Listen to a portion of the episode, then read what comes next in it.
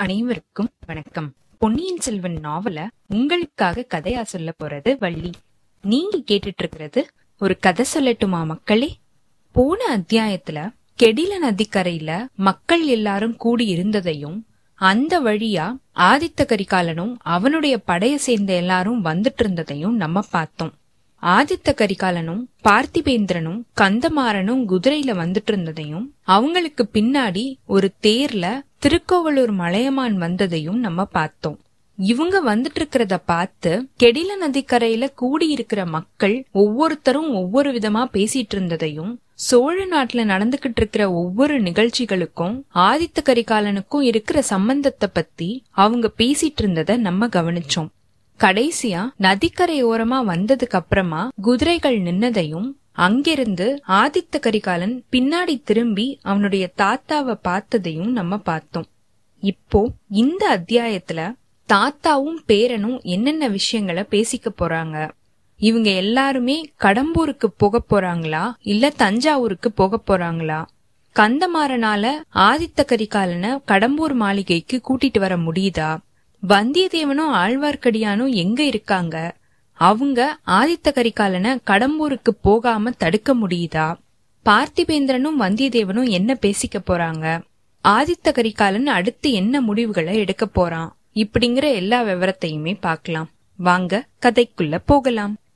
கல்கியின் பொன்னியின் செல்வன் நான்காம் பாகம் மணிமகுடம் அத்தியாயம் இரண்டு பாட்டனும் பேரனும்.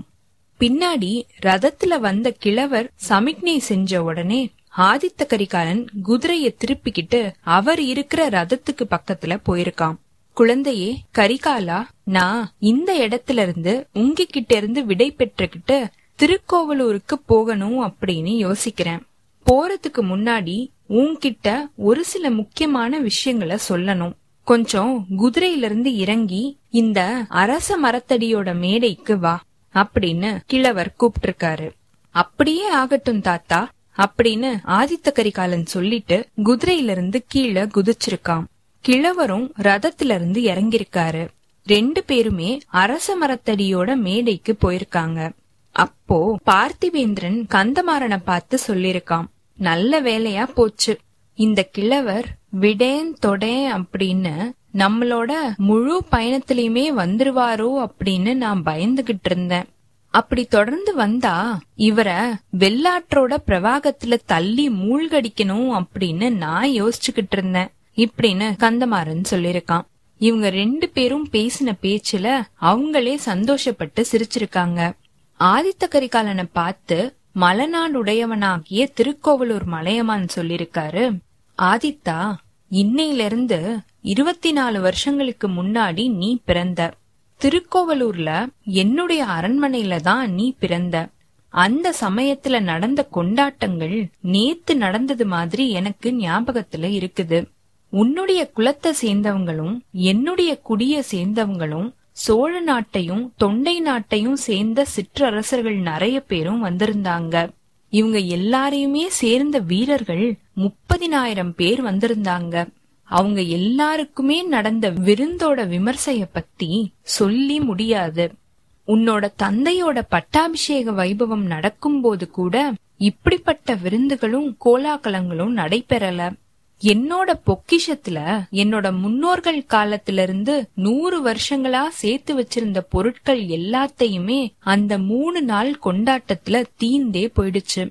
அந்த சமயம் உன்னுடைய கொல்லு பாட்டனான பராந்தக சக்கரவர்த்தியே திருக்கோவலூருக்கு வந்திருந்தாரு. உன்னோட பெரிய பாட்டனார் கண்டராதித்தரும் உன்னுடைய தந்தை சுந்தர சோழரும் வந்திருந்தாங்க. ஆண் குழந்தை பிறந்திருக்கு அப்படிங்கிற விஷயம் தெரிஞ்சதும் அவங்க எல்லாருமே அடைஞ்ச சந்தோஷத்துக்கு அளவே இல்ல. சோழ குலத்தை விளங்க வைக்க போறதுக்கு நீ பிறந்துட்ட அப்படின்னு அவங்க குதூகூலம் அடைஞ்சிருந்தாங்க உன்னுடைய பாட்டனாரோட மூத்த அண்ணன்மார்களுக்கு அது வரைக்கும் சந்ததி கிடையாது. அருஞ்சயனுக்கும் உன்னுடைய தகப்பன் ஒரே மகனா போயிட்டான். அவன் உன்னுடைய வயசுல மன்மதன மாதிரி அழகோட விளங்குனான். சோழ குலத்திலேயோ இல்ல தமிழகத்தோட சிற்றரசர்கள் வம்சத்திலேயோ அவ்வளவு அழகா இருக்கிற பிள்ளைய யாருமே இதுக்கு முன்னாடி பார்த்ததே இல்ல. இதனால உன்னுடைய தந்தைக்கு ஒரு சில சங்கடங்களும் வந்துச்சு. குடும்பத்துல இருக்கிற எல்லாருக்குமே அவன் செல்ல பிள்ளையா இருந்தான். அரண்மனை பெண்டீர்கள் அவனுக்கு பெண் வேஷம் போட்டு பார்த்து சந்தோஷப்பட்டாங்க. இவன் மட்டும் பெண்ணா பிறந்திருந்தா அப்படின்னு அவங்க பேசி பேசி பூரிப்படைஞ்சிட்டு இருந்தாங்க. உன்னுடைய தந்தைக்கு அவங்கவுங்களோட பெண்ணை குடுக்கறதுக்காக இலங்கையில இருந்து விந்திய பர்வதம் வரைக்கும் இருக்கிற மன்னாதி மன்னர்களும் சிற்றரசர்களும் தவமா தவம் கிடந்தாங்க. அர்ஜுனன மாதிரியும் மன்மதன மாதிரியும் நிகரா இருக்கிற அழகன் இவன் அப்படிங்கறதோட சோழ சிம்மாசனத்துக்கு உரியவன் அப்படிங்கிற எண்ணம் இருக்கிறதுனாலயும் அவ்வளவு ஆர்வத்தோட அவங்க எல்லாருமே இருந்தாங்க. உன்னுடைய தந்தைய மருமகனா பெறுற பாக்கியம் கடைசியில எனக்கு தான் கிடைச்சது. எங்களோட வம்சத்துல நாங்க ஆண்களா இருக்கட்டும் பெண்களா இருக்கட்டும் உடம்போட அழகுக்கு பெயர் போனவங்க கிடையாது. ஆண் பிள்ளைகளோட உடம்புல எத்தனைக்கு எத்தனை போர்க்காயங்கள் இருக்குது அப்படிங்கிற அளவுக்கு அவ்வளவுக்கு அவ்வளவு அழகுடையவங்க அப்படின்னு நாங்க யோசிச்சுப்போம். எங்களுடைய குலத்துல இருக்கிற பெண்களுக்கு கற்பும் குணமும் தான் அழகும் ஆபரணங்களும். உன்னுடைய தந்தைக்கு என்னுடைய மகளை கல்யாணம் செஞ்சு வைக்கிறது அப்படின்னு முடிவு செய்யும் போது மலையமாநாடு முழுசுமே அல்லோல கல்லோலப்பட்டுட்டு இருந்தது. அதே அளவுக்கு தமிழகத்துல இருக்கிற சிற்றரசர்கள் எல்லாருமே பொறாமைப்பட்டுட்டு இருந்தாங்க. அத நான் கொஞ்சம் கூட பொருட்படுத்தவே இல்லை. மூணு உலகமுமே பிரமிச்சு போற மாதிரியான அளவுக்கு உன்னுடைய பெற்றவர்களுடைய திருமணம் தஞ்சையில நடந்துச்சு. அப்போ நடந்த கொண்டாட்டத்தை விடையும் நீ பிறக்கும் போது திருக்கோவலூர்ல நடந்த கொண்டாட்டம் தான் எல்லாத்த விட குதூகூலமா இருந்துச்சு. உனக்கு என்ன பெயர் வைக்கலாம் அப்படிங்கிற ஒரு குதூகூலமான சர்ச்சை கூட நடந்துச்சு. ஒரு சில பேர் உன்னுடைய குலத்துல இருக்கிற முன்னோர்கள்ல ரொம்பவே புகழ்பெற்ற கரிகால் வளவனுடைய பெயரை வைக்கணும் அப்படின்னு சொன்னாங்க.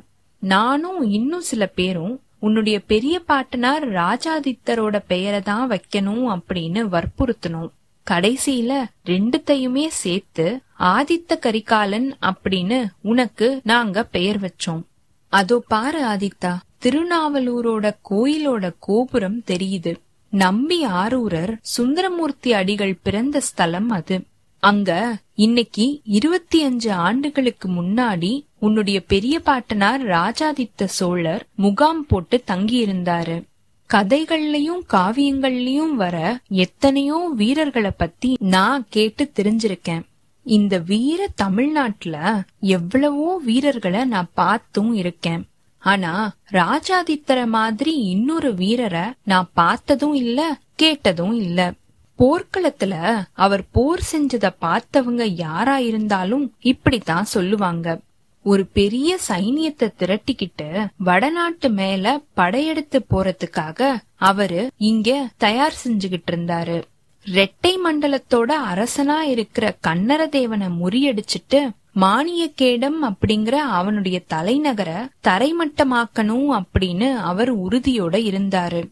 முன்னாடி ஒரு காலத்துல பல்லவ குலத்தோட மாமல்ல சக்கரவர்த்தி வாதாபி அப்படிங்கிற நகர அழிச்ச மாதிரி மானியக்கேட நகர அடியோட அழிச்சாதான் ரெட்டை மண்டலத்தாரோட கொட்டம் அடங்கும் அப்படின்னும் அவரும் மாமல்லர மாதிரி புகழ் பெறலாம் அப்படின்னும் ராஜாதித்தர் யோசிச்சுட்டு இருந்தாரு. அதுக்கு தேவையான பெரிய சைன்யத்தை திரட்டுறது அப்படிங்கறது லேசான விஷயமா என்ன? மாமல்லர் ஏழு வருஷ காலம் படைய திரட்டினதா சொல்லுவாங்க. அவ்வளவு காலம் தனக்கு வேண்டியது இல்ல அப்படின்னு மூணு இல்ல நாலு ஆண்டுகளே போதும் அப்படின்னு ராஜாதித்தர் சொன்னாரு.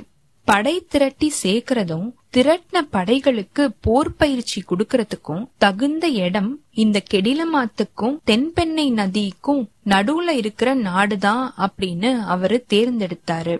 ஆதித்தா அந்த நாட்கள்ல இந்த ரெண்டு நதிகளுக்கும் நடுவுல இருக்கிற இடத்த நீ பாக்குறதுக்கு கொடுத்து வைக்கல. அந்த காட்சியை யாரு பார்த்திருந்தாலும் அவங்க உயிரோட இருக்கிற வரைக்கும் அத மறக்கவே மாட்டாங்க. திருநாவலூர்ல ராஜாதித்தர் முப்பதனாயிரம் வீரர்களோட தங்கி இருந்தாரு பெண்ணையாற்றங்கரையோட முடியூர்ல சேர நாட்டோட சிற்றரசன் வெள்ளன்குமரன் இருபதாயிரம் வீரர்களோட முகாம் போட்டு தங்கி இருந்தான் உன்னுடைய பாட்டன் அரிஞ்சயன் என்னோட திருக்கோவலூர்ல இருந்தான். நானும் அரிஞ்சயனும் ஐம்பதாயிரம் வீரர்களை தயார் செஞ்சு வச்சிருந்தோம். இன்னும் கொடும்பாலூர் பெரிய வேளான் இன்னைக்கு சோழ நாட்டுக்கு சனியனா முளைச்சிருக்கிற பழவேற்றையன் கடம்பூர் சம்புவரையன் இந்த திருமுனைப்பாடி நாட்டோட சிற்றரசனா இருக்கிற முனையத்தரையன் மழநாட்டு மழவரையன் குன்றத்தூர் கிழான் வைத்தும்பராயன் இவங்க எல்லாருமே அவங்கவுங்களோட படைகளோட இந்த ரெண்டு நதிகளுக்கும் நடுவுல தங்கி இருந்தாங்க யானை படைகளும் குதிரை படைகளும் தெரிஞ்ச கைக்கோளரோட மூன்று கை படைகளும் இங்க முகாம் போட்டு தங்கி இருந்துச்சு இப்படி தங்கியிருந்த படைகளுக்குள்ள அடிக்கடி போர் பயிற்சிகள் நடக்கும். யானைகளோட யானைகள் மோதும் போது பூகம்பமே வந்துருச்சு அப்படின்னு தோணும். குதிரை படைகளோட அணிவகுப்புகள் வேல் பிடிச்ச வீரர்களோட பாஞ்சு போகும்போது பிரளய காலத்துல கடலே பொங்கி வர மாதிரி இருக்கும். வீரர்களோட வில்லுல இருந்து அம்புகள் விட்டு பழகும் போது அந்த சரமாரியினால வானமே மறைஞ்சு போயிடும்.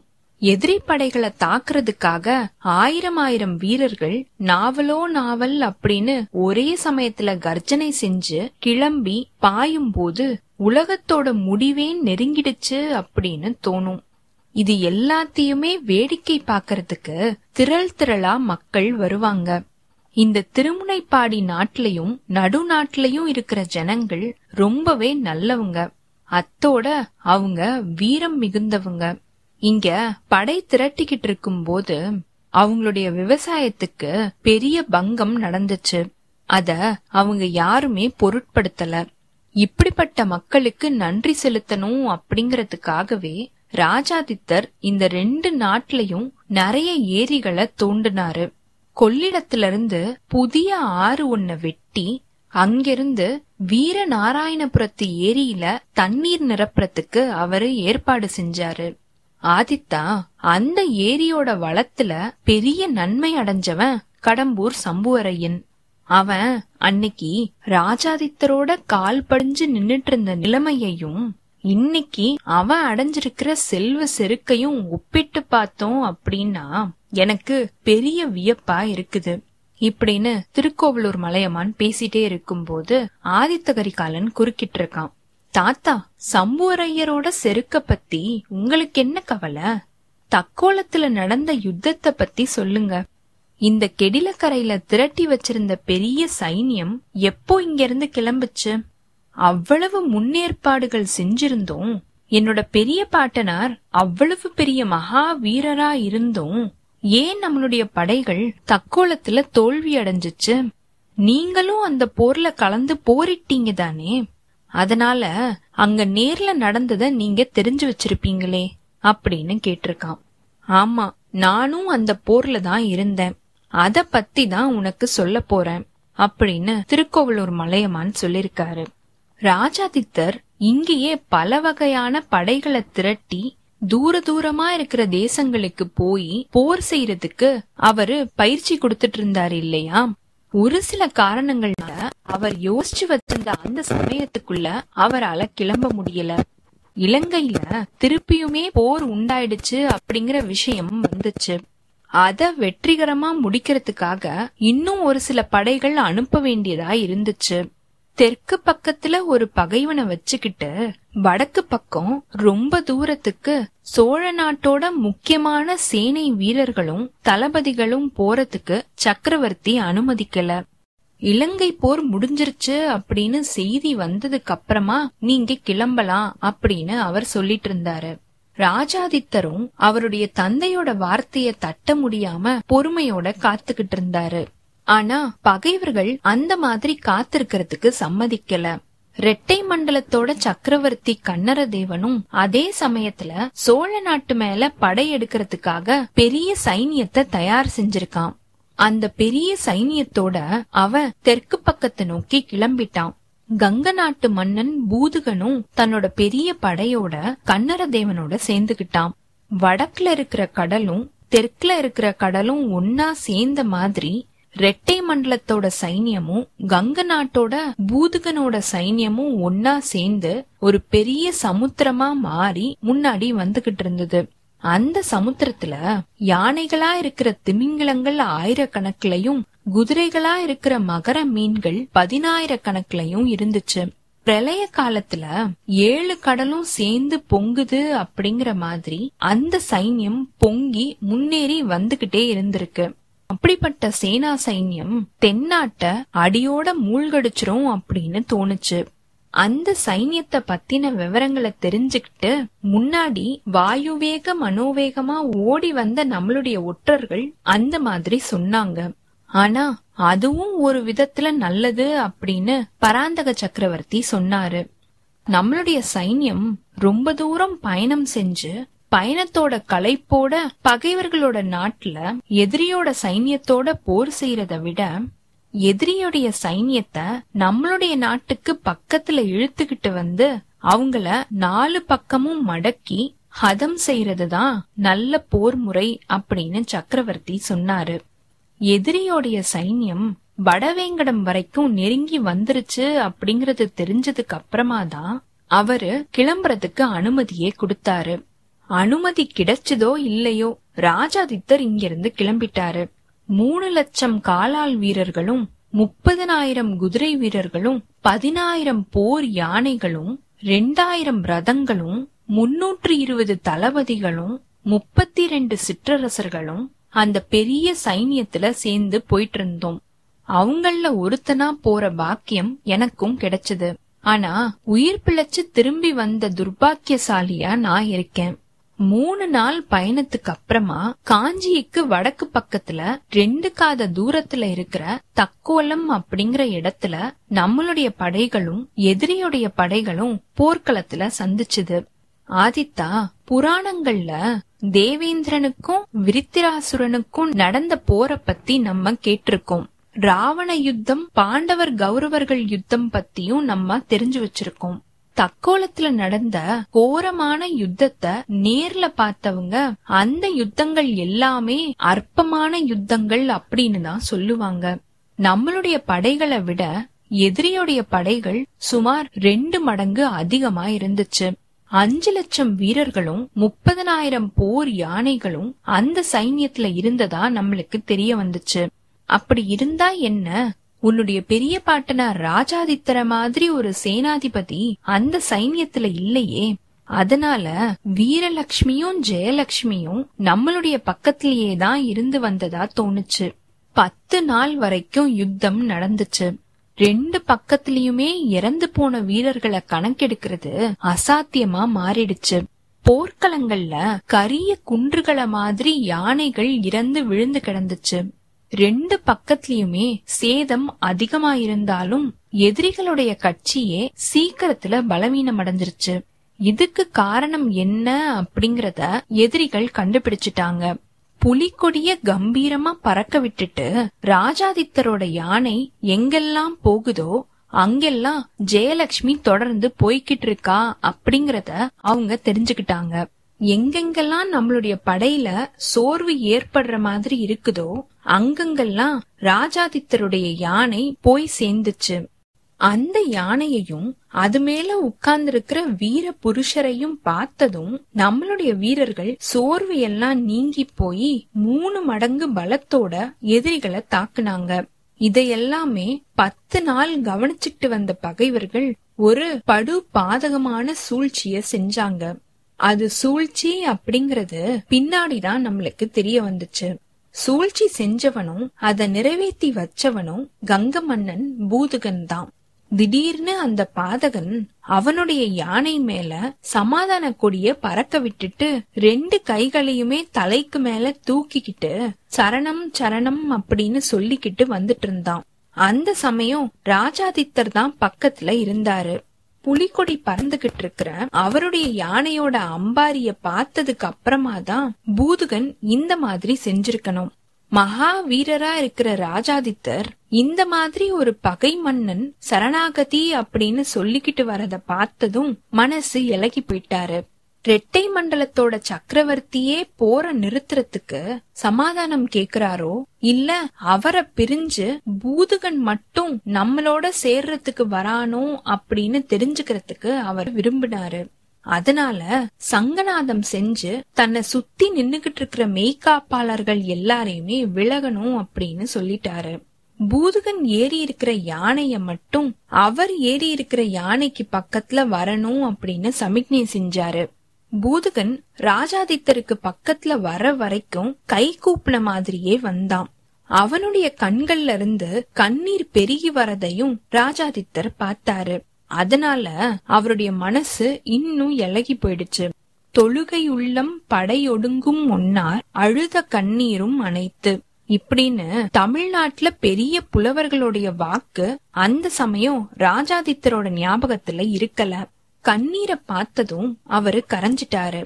இன்னும் கொஞ்சம் பக்கத்துல பூதுகனை வரவிட்டதுக்கு அப்புறமா என்ன விஷயம்? அப்படின்னு கேட்டாரு.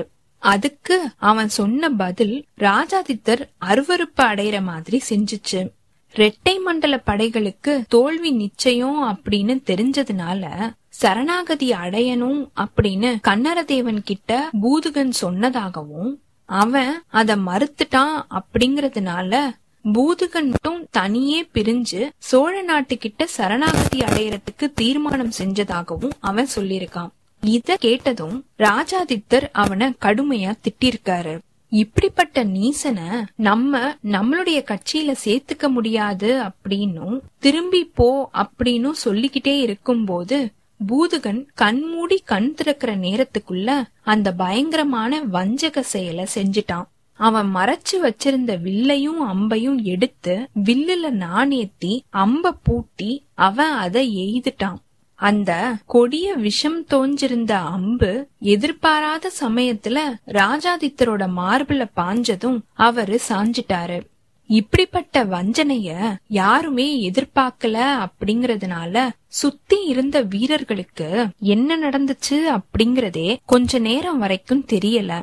ராஜாதித்தர் பூதுகனை திரும்பி போகணும் அப்படின்னு கட்டளையிட்டது மட்டும் அவங்களுடைய காதுல விழுந்திருக்கு. உடனே பூதுகன் தன்னுடைய யானைய விரட்டி அடிச்சுக்கிட்டு ஓடி போனான் ராஜாதித்தர் யானை மேல இருந்த மாதிரியே மரணம் அடைஞ்சிட்டாரு அப்படிங்கிற செய்தி பரவுன உடனே நம்மளுடைய படைய சேர்ந்த எல்லாருக்குமே தனித்தனியா தலையில இடி விழுந்த மாதிரி ஆயிடுச்சு.